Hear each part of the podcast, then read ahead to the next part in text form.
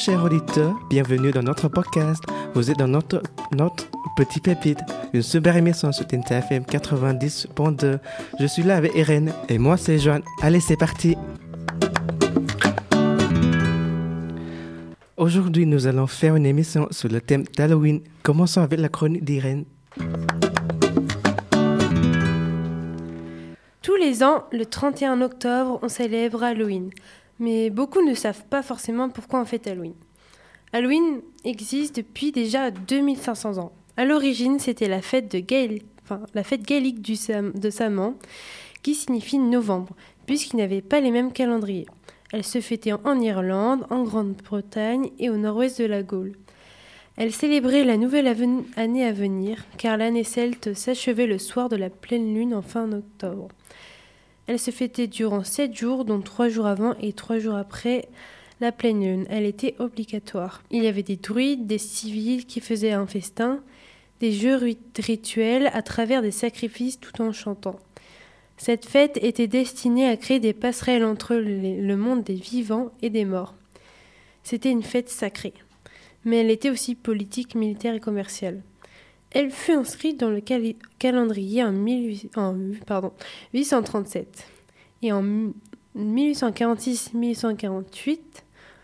Euh, suite à la famine causée par la maladie de la pomme de terre, les Irlandais émigrèrent vers les, les États-Unis en emmenant par la même occasion contes et légendes avec eux. Fun fact, avant le symbole d'Halloween n'était pas une citrouille mais un navet, et ce navet a une longue histoire autour de lui. Nous allons vous la raconter. C'est l'histoire de Jack O'Lantern. Tout, tout, commence il y a de cela plusieurs siècles en arrière. Stinky Jack, un vieil ivrogne, est connu dans les environs pour sa malice et sa radinerie. Ce dernier aime jouer des tours à son entourage, boire jusqu'à plus soif dans les pubs de la région et faire preuve de la plus grande méchanceté avec ses proches. Sa cruauté est telle que le diable en entend même parler et décide de lui rendre visite pour le punir et le condamner aux enfers.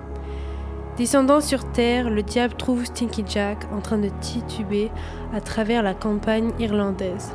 Jack, tu as été cruel tout au long de ta vie. Suis-moi, je te condamne aux enfers pour l'éternité. Malgré l'alcool, Jack ne se démonte pas et accepte. D'accord, je te suis. Mais avant de m'emmener, offre-moi un dernier verre au pop le diable réfléchit alors et ne voit pas d'inconvénient à accéder à cette demande. Il accepte et emmène donc Jack au pub le plus proche. Arrivé au comptoir, Jack commande une bière mais ne trouve pas de pièces dans sa poche pour payer. Le diable décide de lui offrir la bière et se transforme en pièce de 6 pounds. Mais au lieu de régler sa note, Jack attrape la pièce et la fout dans sa poche, où se tient une petite croix en argent. Le contact avec la croix empêche alors le diable de reprendre sa forme véritable et Jack, fier de lui, lui propose de le libérer si ce dernier le laisse tranquille durant dix ans. Le diable accepte furieux et retourne en enfer. Dix ans se passent. Le diable décide alors de revenir. Jack accepte de le suivre, mais lui demande si ce dernier veut bien lui cueillir une pomme avant de l'emmener. Le diable accepte, grimpe sur le pommier mais Jack encercle alors le tronc de l'arbre avec plusieurs croix, piégeant encore une fois de plus le diable. Libère-moi vocifère le diable.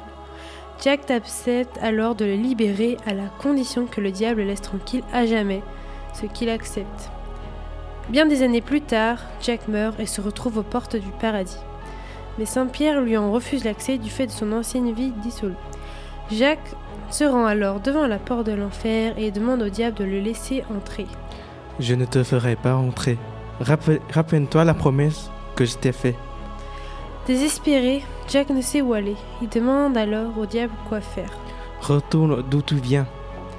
Jack décide donc de retourner sur ses pas, mais le chemin est sombre et effrayant, et Jack a besoin de lumière pour progresser. Il demande alors au diable un peu d'aide. Le diable accepte et lui offre, et lui offre des braises issues de l'enfer, qu'il met écoutez bien, dans un navet pour faire office de torche. Depuis ce jour, Jack erre comme une âme en peine entre le monde des morts et le monde des vivants, ne sachant où aller. Pour éviter de rencontrer des amérantes, la population creusait des légumes et émettait des bougies afin de se protéger des mauvais esprits. Et ça là vient de l'histoire que je viens de raconter. Quand les Irlandais émigrèrent aux États-Unis, ils décidèrent d'utiliser des citrouilles pour placer leurs bougies. Donc avant, ils utilisent des navets et maintenant c'est les citrouilles et c'est pour ça qu'aujourd'hui on les utilise. Car depuis le 19e siècle, Halloween est une, fête, nationale et les gens sortent le soir d'Halloween en quête de bonbons.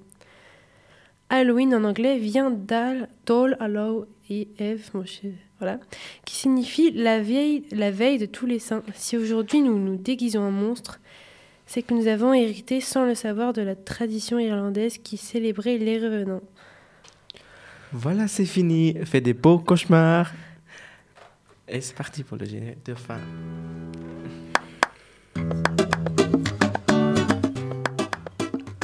C'est la fin de notre, de notre émission. J'espère qu'elle vous a plu. On se retrouve la semaine prochaine sur les mêmes ondes. Vous pouvez les réécouter en streaming sur Spotify, Deezer et enfin sur le site d'Enta FM. C'était nos petits pépites sur Denta FM 90.2. Bonne journée à toutes et à tous.